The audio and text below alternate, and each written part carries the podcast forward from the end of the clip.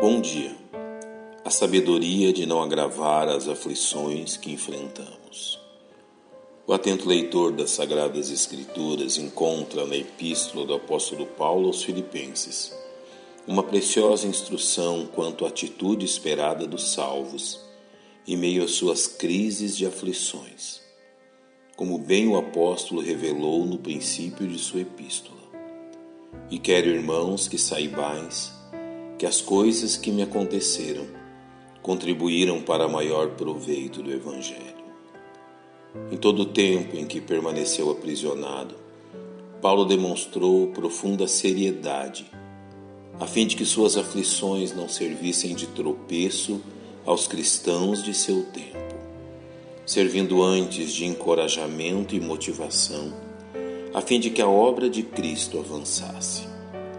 Ao analisarmos toda a lista de aflições apresentadas pelo apóstolo no capítulo 11 de 2 Coríntios, vemos que após listar todas as desventuras sofridas, Paulo destaca um item especial. Além das coisas exteriores, me oprime cada dia o cuidado de todas as igrejas. É desta questão que o apóstolo trata logo no início de sua carta aos Filipenses reconhecendo que durante seu período de encarceramento, a igreja em Filipos sofria os males causados por homens que não compartilhavam da mesma atitude de Paulo, como nos diz.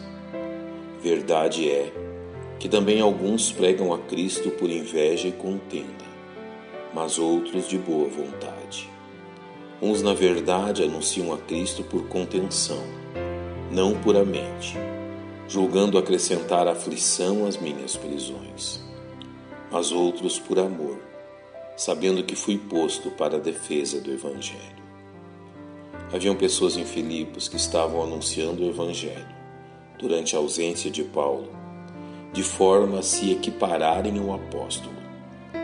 A razão do ministério daqueles homens era seu desejo de suplantar Paulo em uma disputa a respeito da pregação do Evangelho a fim de tornar a aflição a que Paulo já estava sujeito algo ainda maior e penoso. Certamente uma das formas deles causarem este fato era ressaltar que enquanto eles estavam livres para pregar, Paulo estava encarcerado, tratando como justas e merecidas as aflições de Paulo por causa do Evangelho. Paulo reconhece que nem todos ali agiam dessa forma por isso diz: Mas outros por amor, sabendo que fui posto para a defesa do Evangelho.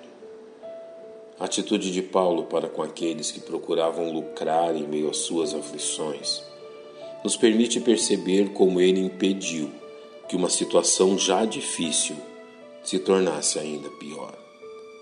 Sua resposta firme deu fim a qualquer celeuma.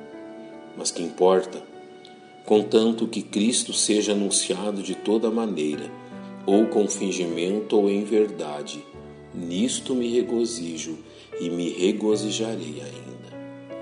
Ao agir desta forma, Paulo demonstrou que não encarava a oposição daqueles maus obreiros como uma afronta pessoal, separando os problemas enfrentados pela igreja das aflições causadas por seu aprisionamento. Resposta de Paulo foi um balde de água fria sobre os ânimos acirrados de seus oponentes, causando o enfraquecimento de seus maus intentos.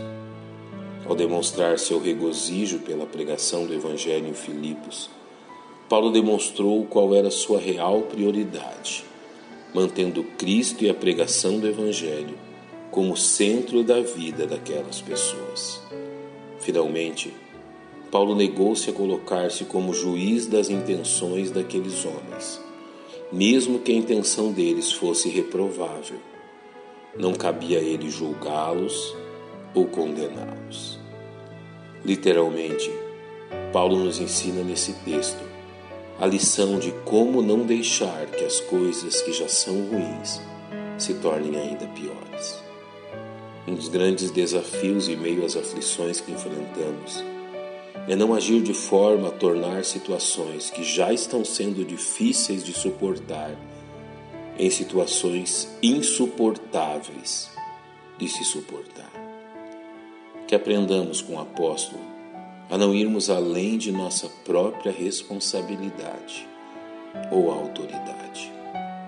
Pai, nós te exaltamos pela instrução de teu servo e nos gloriamos em Cristo, aquele que nos mantém. Em nome dele oramos. Amém. Que Deus vos abençoe.